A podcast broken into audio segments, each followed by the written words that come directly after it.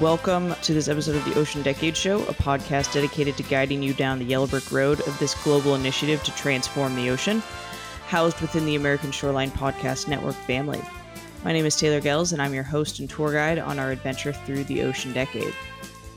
So, one of my favorite kind of topics or general areas to talk about on this show is the on the ground efforts. Uh, people who are really practicing the goals of the Ocean Decade and the Sustainable Development Goals, uh, efforts that are international. You know, this is an international ocean decade. We all share the ocean. Uh, remember to drop the S, there's just the one ocean. So, initiatives that are cross cultural are really fun to feature cross cultural, cross country, uh, especially in this time of Zoom when we all have to calculate time zones and we can't go meet somewhere in person. That these are the things that I really think exemplify the the heart of what the decade is and what it's trying to do. But it's fantastic to get champions of this kind of work to talk about their work and to help other people understand these cross country and cross cultural connections and why they're so important to the foundations of the Ocean Decade. Uh, and everyone knows at this point, I think, that I'm a huge champion of ECOPS, early career ocean professionals, and that kind of age group. And this initiative we're talking about today has a bit of that in it as well. It's figuring out how to better connect the next generations of experts uh, all around the world. And this is another kind of behind the scenes of how how I find guests for this show and how we reach out. So this is another example today of me sort of cyber stalking people who are doing great work on the decade, um, as just like how I tracked down uh, Runa Ray from our previous episode on fashion in the Ocean Decade. Um, and it's another example of why networks are so crucial. That uh, you see someone who's doing cool work and you find someone you're connected through them with, and then uh, it's it's amazing that you can uh, you can get to meet all these cool people. And this is just the easiest coolest podcast job in the world because i get to talk to cool people about things they're passionate about.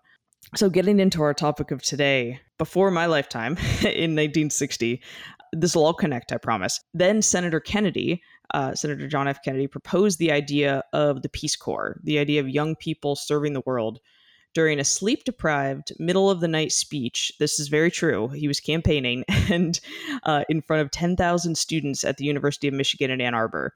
So he had arrived, wanted to go to sleep. There was a ton of students still waiting out there to hear from him. And he proposed this idea of a Peace Corps, which I love the idea of thinking about a politician doing that now and then their staff behind them being like, wait, what did they just say? What do we have to do now? but then, when elected, uh, President Kennedy signed an executive order establishing the Peace Corps in March 1961. And since then, over 240,000 Americans have participated and served in over 60 countries around the world, which is crazy to imagine, right? Like, I'm not only imagining the staff that was freaking out about then Senator Kennedy uh, talking about this idea, but looking back at the success it seems logical. You know, the idea that you send young people around the world to be ambassadors of uh, of good faith and uh, to do great work around the world. But at the time, there were a lot of critics, and not saying that there would be critics of my guests today, but I like thinking about these sorts of things and what people in the day thought. Um, you know, the person who per- first proposed uh, any idea probably seems uh, crazy to some people.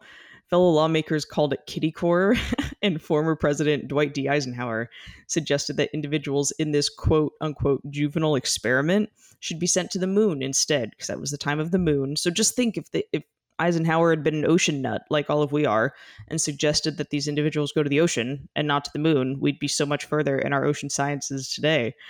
Um, but what I'm trying to to say here and to set us up for is look at the success and look at what's possible from this sleep addled idea that Kennedy uh, just muttered at 2 a.m. one day to 10,000 students. And they didn't even tweet about it. You know, it was it, it got it went viral in the old fashioned way of of newspapers and word of mouth. Um, my guests today are really thinking big like that and trying to replicate uh, some of the success of the Peace Corps, but for young ocean scientists around the world. Uh, so thank you so much, uh, Brian and Edem, for being here today. Thanks for having us on the show, Taylor. Thank, thanks for having us. Yeah, thank you. So uh, let's start off with who are you and what's your path to the Ocean Decade? Brian, we'll have you go first. Yeah, so um, my name is Brian Arbic. I'm uh, a professor at the University of Michigan. But uh, 30 years ago, I was a student at the University of Michigan. And when I finished my studies, I decided to join the Peace Corps. Uh, actually, I'd just like to say something about what you said earlier about um, how it happened. Um, I didn't know this until I got back from my Peace Corps service, which I'll talk about in a second. But uh, after Kennedy announced that, um, it was actually students that made the Peace Corps happen. University of Michigan students went to him. Again, I did not know this till I came back to Michigan as a professor many years later, but at the Michigan Student Union, there's a plaque. This is where Kennedy stood when he announced the idea of the Peace Corps. Across the street, there's a, a glass showcase with a bunch of pictures. And there's a picture of a young student pointing at Kennedy. And she's basically saying, You better do this and form the Peace Corps. And uh, she she was actually instrumental. In, and there's a quote from Sargent Shriver, who was the first director, who basically said, if it wasn't for the University of Michigan students, Peace Corps wouldn't have happened. So they held him to his promise. And uh, you know, similarly, you know, we hope that uh, young people will be really eager to join. You know, the thing we're talking about today, Ocean Corps. Um, okay, so sorry for that rambling story. Uh, no, it's so great to see that young people were already, you know, pushing for this and similar things can happen today. Yeah, exactly. So yeah, so I was a Peace Corps volunteer in Ghana and I was in a rural area that didn't have much electricity uh, and uh, I just mentioned that because it made it hard to teach electricity and magnetism. Um, but I uh, I had a really good student there. I had several good students, but one in particular I, I thought uh, could have promise for a science career. And uh, when I came back from Peace Corps, I had the idea that scientists should go to Africa, but it was kind of a vague idea at that time. And then 16 years later, after no contact with all these students I taught in rural northern Ghana, I started getting in touch with them. And I eventually found out that Joseph Ansong uh, was getting a PhD in applied math, studying with someone in Canada that I know very well. So that was kind of miraculous after 16 years that such a small world. Exactly. The ocean science world we all know is so small, but Yeah, yeah, so I hired him into my lab as a postdoc and that led us to form the Ghana Summer School and um, and Edem is uh, a key partner in that. So why don't I stop now and let Edem say a bit? Yeah, Edem, tell us a little bit about you and your path to the Ocean Decade. Yeah, so my name is uh, Edem Mahu. I am a senior lecturer of marine biogeochemistry at the Department of Marine and Fishery Sciences of the University of Ghana. Currently, I serve on the board of trustee of the Partnership for Observation of the Global Oceans and um, also a 2021 um, Nat Geo Emerging Explorer. And uh, I am doing this through participating in some of the decades um, pro- programs. Um, one of them is um, Coast Predicts, which has been endorsed. And um, one that we are hoping that will be endorsed is the Ocean Corps, um, which we are um, discussing today. Um, besides this endorsed decade programs, I am also co-leading other large efforts, which are not ocean um, decade endorsed yet, but they also seek to, you know, create an enabling uh, environment for ocean sciences across the globe. And one of such efforts is EquiSea, um, which is currently being housed at the Ocean Foundation, which seeks to bring um, equity and transparency in ocean science capacity um, development across the globe, um, with emphasis on developing countries um, from which I am, um, you know, representing today. That's fantastic. it's great to see the kind of dual expertise and all. I love all these different paths to the ocean decade. So uh, I know that Brian, you said you had worked in in Ghana and Edem. You, you live in in Ghana. But so in the, we've already established the marine science world is very small. But how did you two meet, and uh, what are a little bit about the origins of Ocean Corps, which you've gotten into a little bit, Brian? But uh, how did that happen? Yeah, so we we formed the Ghana Summer School in uh, 2015, and it has been a partnership with two institutions in Ghana.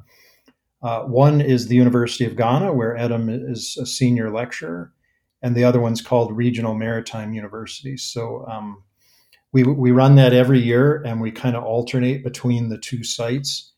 And uh, Edem is one of the key co-organizers of that. So that's how we met, and um, then. Um, I'll let Edem tell her version of the story. But uh, th- so we've been working together on the Ghana School ever since. And then um, the way I got into the decade was that um, you you probably know there is a critical meeting called OceanObs that happens every ten years.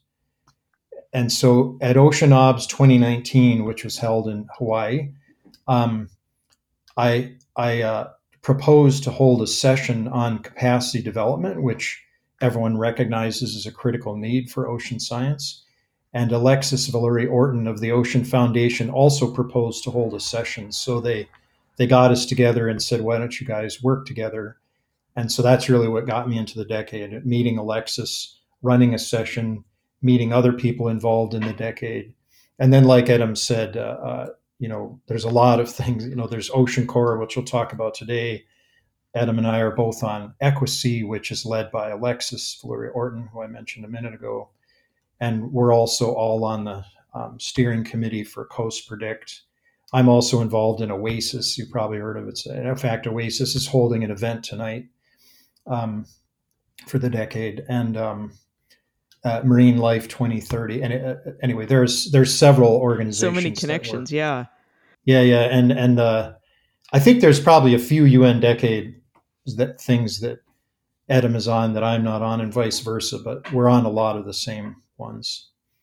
And Alexis is how I originally got in contact with you guys. She has her fingers in all the pots, and Ocean Foundation is just such a a great has been such a great resource thus far for the decade in providing these helping people you know think creatively together about all these different ideas. Yeah, totally agree. Yeah, we can talk about uh, that more later, but I want to turn it over to Edem. Yeah, Dem Brian gave us a little bit of an overview about how you two kind of met in the in the Ghana Summer School, but can you give us a bit of a background on the Ocean Corps and the origin of this idea and how it's grown from that summer school? When you go to conferences, you realize that um, scientists or ocean scientists from the developing world are underrepresented in those conferences. Um, when it comes to um, publications or research papers, you come through the literature, you realize that um, there's not a lot that is coming from um, the developing world. Um, so there was that need to um, bridge that gap. And so that was one of the main ideas behind the Coastal Ocean Summer School. And that idea was what we translated to the Ocean Corps, um, of which Brian was, um, you know, the key um, brain behind that because he was um, an, a Peace Corps volunteer, so he knew, he understood the Peace Corps work terrain and all that. And he felt that uh, what we were doing with the Ghana, uh, Ghana Summer School, where uh, basically we bring um, experts from um, the United States of America to, you know, converge in Africa, and then we have a student participants from all over the region in Africa, mostly from Ghana, Nigeria, um, coming to um, get the, the, the, the, the necessary um, training or, um, or, or, or partnership, if I may put it, or network that they need to further accelerate their careers in um, the field of um, ocean sciences. So that was the kind of um, idea that was translated into um, the, the, the, the, Global Ocean Corps uh, program that we are embarking on currently. So the whole idea is um, we know that these constraints are there, but also when there are issues with resources, logistical constraints, and so because of that, it is difficult to move an entire um, uh, um, number of uh, students from Africa to go to the US to go and um, benefit or to go and build capacity in ocean sciences. So we thought that, okay, why don't we do it the other way around where we can move um, these experts instead of um, having just a few students going there, moving the experts rather to the region, um, not just Africa. We are looking at um, replicating this in other parts of the world.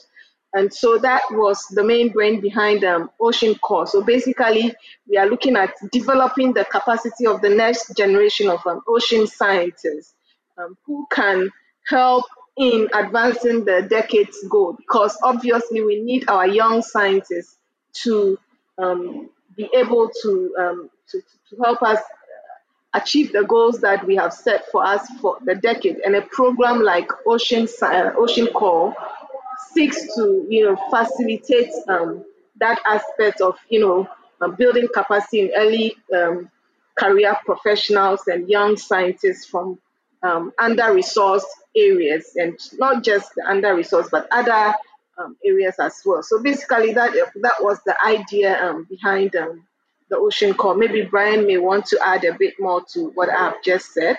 I think uh, Edem said it very well. Um, you know, uh, I must confess, because Edem and I and, and others have run the summer school in Ghana for a while, that my first idea was let's have a lot more summer schools. And we've been kind of pushed to broaden our mindset a little bit that that is one modality of exchange that I think is really effective, but there are others too, like Edem herself. Uh, when she was a student at University of Ghana, she came to the U.S for an extended period of time. So just you know, moving one student to the U.S. to to learn, uh, you know, from uh, people in the U.S. maybe like how to use a um, advanced instrumentation or something that's harder to afford in Ghana. You know, that's another example of an exchange. So, and then of course, with COVID, we're doing a lot of online exchanges. So, um, so I think uh, although the summer school is still my favorite modality, and it's I think baby, we should, have, yeah, yeah, yeah, I think we should have lots of those. I think Edem would agree that, um, you know, longer exchange programs of students moving uh, from higher resource to under resourced countries, or the other way around, and virtual exchanges, where we want to promote all of these uh, as well as summer schools and it's it's the model that you know the peace corps has built but then you can improve upon it and change it and because it's it's a different end goal a little bit that you're trying to train scientists versus just you know providing youth of america an opportunity to uh, to help and vice versa. But there's uh, kind of concrete goals i think behind ocean corps that are a little bit different than than what the Peace Corps is for someone like me who hasn't participated in it, but that's what it seems like. Yeah, I mean, I, I hope that Edem will say a bit about her experience as a student or, or other related topics. Yeah, so um, um, when it comes to uh, Ocean Corps, it's not just um, about um, uh, scientists from areas, uh, very resource areas, you know, coming to build capacity, but what we also do, which is one of the model of the summer school, for for example, is we have local content as well. So uh, we do have some scientists in the region who also have, you know, developed capacity in certain areas of ocean sciences. So we are able to, you know, complement um, these expertise and skills. So the whole idea is that if we continue this kind of exchanges and program, there will be a time where we will have enough um, workforces um, in ocean sciences within the region. So it's not just coming to build and go and then where what next, but um, these scientists will be able to take up um, that initiative and you know also build the capacity of other, you know, scientists. So, um, like, kind of train the trainer kind of a model thing is what we are also looking at, in addition to the other things that we are doing. Brian, anything else to to add on top of that? No, I think uh, that was all very well said. You know, just exchanges around the world to build up ocean science and more collaborations so that you know um, Americans actually get to know more Africans, just for instance, and and even you know even like you know people in East Africa getting to know people in West Africa. I think Edem would agree. Yeah, exactly. And what I think is really cool about this, and we chatted about this a little bit before the the recording started, but that a lot of the things that I've heard about for the Ocean Decade and that I've seen and had featured on the show have been very science goals, right? And I think this is definitely it speaks to that because you're producing, you know, world-class scientists and helping produce world-class scientists at the end of this, but it's also about the capacity development, it's about uh, exchange and innovation, and that's what I think is really unique about the idea of the ocean corps.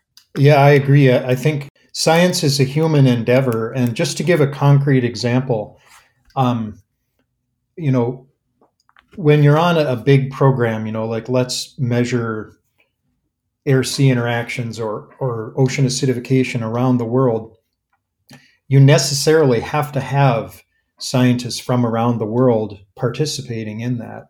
And so uh, I've been in discussions where people are saying, well, you know, let, let's uh, let's bring in people from Africa, but you have to actually know people in Africa in order to invite them to join the effort. Yeah, it sounds like an easy thing, but then you have to do it. yeah, so you know that's why you'll find sometimes that uh, you know sometimes the governing boards of various large um, ocean uh, institutions, uh, you know, like global observing networks, they tend to be centered on Europe and the US. It's just natural, you know, you ask people that you know to to join, but you know, we want people to start knowing people in Africa and, and other um, other regions that haven't been participating as much, and then it'll just become a more global endeavor. So, how do you meet them? Well, you know, Ocean Corps is the kind. That's what we're talking about doing at Ocean Corps. It's it's about the exchanges. It's about helping to connect um, scientists to uh, their fellow scientists.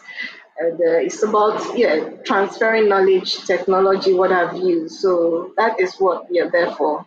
And so when we're talking about scientists here, something that I'm thinking about because my my science training is actually in social science. So are you thinking beyond the the kind of traditional hard marine sciences, and uh, what's the the scope that you see this uh, going toward in the future? We'll probably start with more of a focus on, as you say, the hard marine sciences. But you know, once you start talking about capacity development, then it very naturally leads into discussions of societal impacts and social sciences. You know, because people will say, "Well, why should uh, our country train ocean scientists?" And then you get into, well, because the ocean's important for fisheries and you know managing oil spills and toxins in the harbor and shipping and and you know, by the way, you know, uh, a lot of the fast growing economies in the world are in Africa, and shipping underpins that. So, you know, once you start talking about all the various things that the ocean affects, which is so many things, uh, just what I just said is only a partial list, then you start getting into policy and social science. Yeah, I think that that's the the world is your oyster, you know, in terms of of what can happen, and it's building this global network almost as a way to not just connect people, but then help them better each other on on their own scientific policy, whatever journeys. In fact, can I just say Edem is doing a project with oysters. Maybe she'd like to talk oh, about that, that. My my thesis work was on oysters, so yeah, I always go for the oyster the oyster metaphor. Yes, so um, for now, the focus is going to be on the, you know, the core science, but um, yes, um, we went for the Ghana Summer School, for example, we don't just um, focus on scientists, but we also bring in um, practitioners from um, non-science institutions, like our policymakers, we get them um, to join um, in our summer school. So I, I, I, believe that as we go forward, um, a lot of the sciences that we are doing, definitely they need to translate into policies. And so um, we have plans of, um, you know, getting this other um, areas on board as well. Do you want to say a bit about your oyster project, Edem? I always love an oyster diversion. Oh, yes. I, I don't know what um, Taylor wants to know about my oyster project, but um, this is a project that is um, looking at um, oyster um, how oysters in the Gulf of Guinea are responding to environmental change, uh, in particular climate change. Um, the, the, the unique thing about this project is the fact that um, in our region or in um, West Africa, where the study is focused, the oyster um, fishing industry is sort of um, dominated by women. So um, the, the, entire value chain from um, collecting oysters to harvesting, processing, and marketing are mostly dominated by women. So when you look at the fisheries, this is an area that um, we have women um, concentrating a lot of their efforts. And so when we are looking at bringing gender balance into the fisheries, then we need to improve fisheries like the oyster um, fisheries in the region. Now, um, we all know that globally, oysters have declined. Um, about 85% or so of the world's oysters have been lost. And so we there's the effort to conserve the remaining oysters that we have um, on our planet. And so um, the goal of this project is to go back into the past to um, understand how oysters are responding to changes in environmental conditions, um, such as changes in temperature, changes in um, pH, salinity, what have you.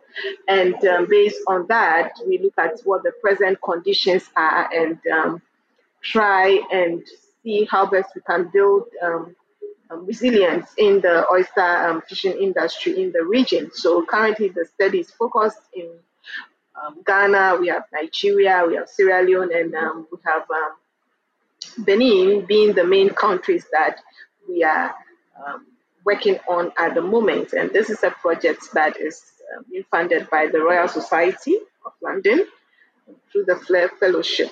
So, um, yes, we can talk more about oysters, Taylor. We could do a whole episode on oysters that. right. So, there's a lot other things that are happening in the background, um, but I think that we want to save more time um, for ocean corps. I never mind. I never mind an oyster diversion because that is my my scientific origins as well. But yeah, one of the things I like to think about and that I ask a lot of guests, and especially of this kind of growing project that you're building, is so at the end of this decade, where do you see the ocean corps? What would be a successful ocean corps by 2030 from your point of view? Yeah, so at the end of uh, the decade, we want to see um, an ocean decade where we have um, at least an equal representation of um, scientists um, or ocean scientists in various um, um, areas as far as oceanography is concerned when it comes to conferences, when it comes to high um, level discussion about um, how we can uh, sustainably develop the ocean. We want to see an equal representation from um, all other um, regions. We want to see a lot of young people um, who hitherto did not have um, much interest. So let me divert a bit. So where I come from in Ghana, for example, some of us, when we decided to pursue ocean science, um, was kind of like a disappointment to so many people because they felt that, you know, what kind of opportunity is there for a program like uh, oceanography? Where are you going to take that? And so um, where where where I come from, the, there's more emphasis on other sciences like medicine. People want their kids to pursue medicine. Once you are pursuing science, they want you to pursue medicine. The interest for ocean and other environmental sciences is not there. And so, um, at the end of this, um, the by 2030, we want to be able to, you know, increase um, the interest of young people um, in ocean sciences from especially the underdeveloped world where opportunities are limiting and um, we hope to be able to also work with other programs. Um, EquiSea, for example, is not um, an Ocean Decade um, endorsed program, but um, they have some key programs or key sub um, programs there that we think will be very beneficial to ocean um, core. So, for example, in um, uh, we are looking at how we can speak with the private sector to create opportunities for our young ocean graduates. We are looking at how we can uh, make technology very cheap and accessible to uh, people from the developing world. So it is not just an ocean corps thing, but also how we can build strong partnership with all these other programs and get the decade to where we want it to be. That's awesome, Brian. Anything from your perspective? What what does the ocean corps look like in 2030? Yeah, Edem has said it so well. You know, I think uh, at the end of the decade, you know, of course, we hope that um, all of the science programs of the decade, monitoring environmental change in that, are, are going full steam, and we hope that there will be more representative participation in all of those from people around the world, so that, um, as we've already kind of said, you know, that more papers, more uh, people on governing boards, and, and so forth are from regions that are traditionally not as well represented. I guess the only thing I would add to everything Edem said, which of course I agree with all of it, is that um, I would also like to see young people from uh, places like the US and Europe and, and so forth that have been leading in the science to also be participating in getting the rest of the world in it so that you know it becomes part of your resume that how many scientific papers have you published and also uh, how many people are you working with in africa and asia it's a change in in yeah how we assess success in terms of of young scientists is uh, it's not just about how many rejections you have from nature because that's probably everyone but Exactly. Yeah. So just more, you know, and, and young people are super excited about it. Kind of getting back to how Peace Corps started. You know, uh, we, this last year we've been going around giving seminars on the Ghana School and our larger visions like uh, Ocean Corps and and Equisea, the program Edem mentioned. Um, and uh, and young people are super excited about it. You know, they're saying, well, uh, you know, let's get this going. You know, I want to do it. I want to go to this country and that country and, and, and be involved. So I think if the structure is there, it's not going to be any problem finding people who want to be involved, uh, not only from uh, from uh, places like Ghana, but also from the U.S. and and Europe and, and other places. People want to do something like this. Yeah, I think that's hundred percent true, and I think that uh, in making this happen, uh, I'd like to go back and talk about our mutual friend Alexis and the Ocean Foundation, and so how they've been involved and how uh, the idea of kind of funding uh, going forward. So, what is what is your vision for how you can get funding to make this a reality? Um, well, so let me first say, I think you wanted us to also to say something about the connection to the Ocean Foundation. So, so uh, yeah, all this, you know, thinking about the UN decade and capacity development from my point of view has uh, been a partnership with Alexis uh, all the way and others, uh, and many others. And so the Ocean Foundation has this program called Equisea, which Edem mentioned, and Edem and I are both involved in that. Alexis is the leader. And I'll let Edem say more, but their basic idea is that part of doing ocean science is you need funding. You know, so Edem manages to do first class science despite the fact that there is no National Science Foundation that funds projects in Ghana, at least at a high level. Again, she can say much more.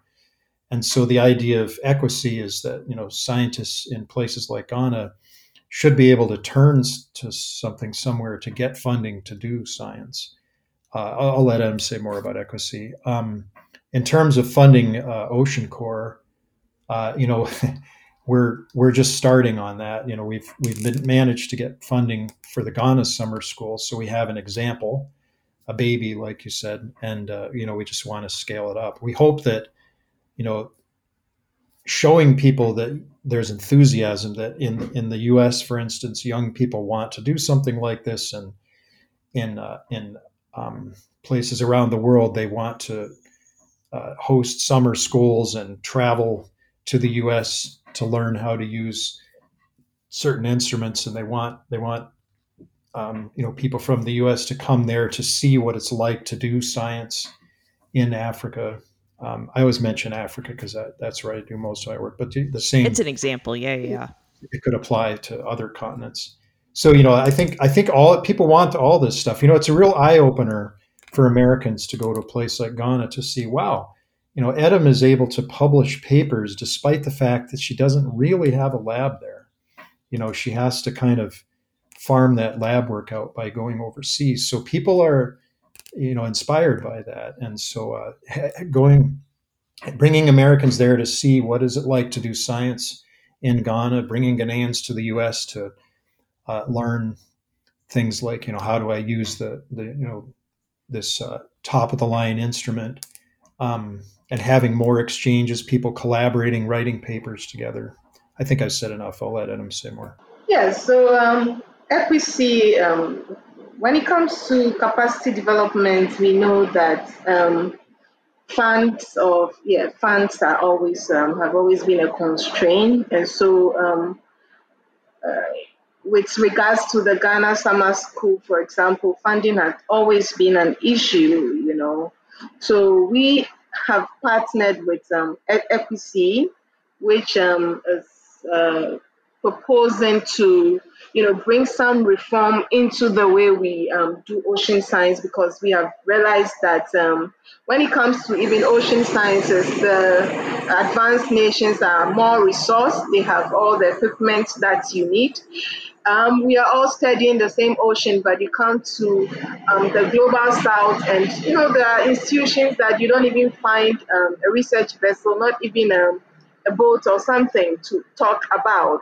And so all these do not bring equity um, into the the, the, the, the, community. And so what Ocean, um, what EQUISEA um, seeking to do is to, you know, help in um, facilitating and resourcing, um, you know, scientists from developing um, uh, countries to kind of narrow that gap um, that exists between the developed and the developing world as far as um, funds are concerned, as far as um, logistics, um, other logistics like equipment are concerned. So part of the program is looking at how we can develop cheap, uh, not not cheap, but uh, affordable um, um, um, ocean observing equipment that can, you know, be um, used by uh, these developing countries. So yes, uh, funding has always been an issue, but uh, that is why we have partnered with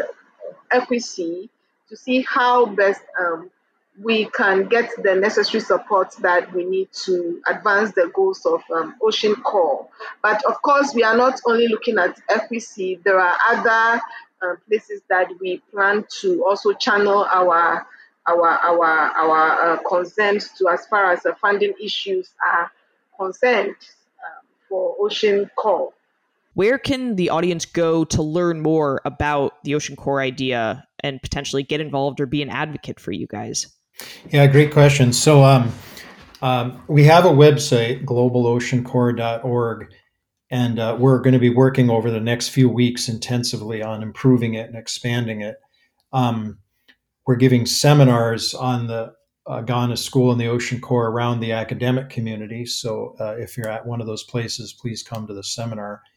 And um, I'm going to talk to the other Ocean Corps co leads about this, but I think now would be a time to uh, basically write to ocean science institutions and ask, you know, if this ocean corps was, um, you know, better funded, would you like to participate and just get a list of people so that you could show that there is? I mean, I know we're going to get a lot of people, so just you know, imagine if Ocean Corps existed, would you want to join, and what would you want to do? And people might say things like, well, I was a Peace Corps volunteer. I mean, I know there's people like this. Um, I was a Peace Corps volunteer in this country. I'd like to go back there and start a summer school. Or someone else might have a different idea. You know, I want to host exchange students from, you know, what. So anyway, just uh, that's what I would say is uh, listen to our seminar if we happen to be going to your place. Uh, look at our website in a few weeks. It's going to be better in a few weeks. And most importantly, you know, when that comes around, you know, would you like to be on the list of people interested in this concept, please sign your name and tell us what you would like to do.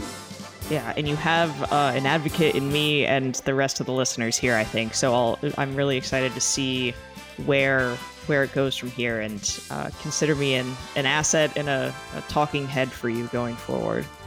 Well, thanks very much.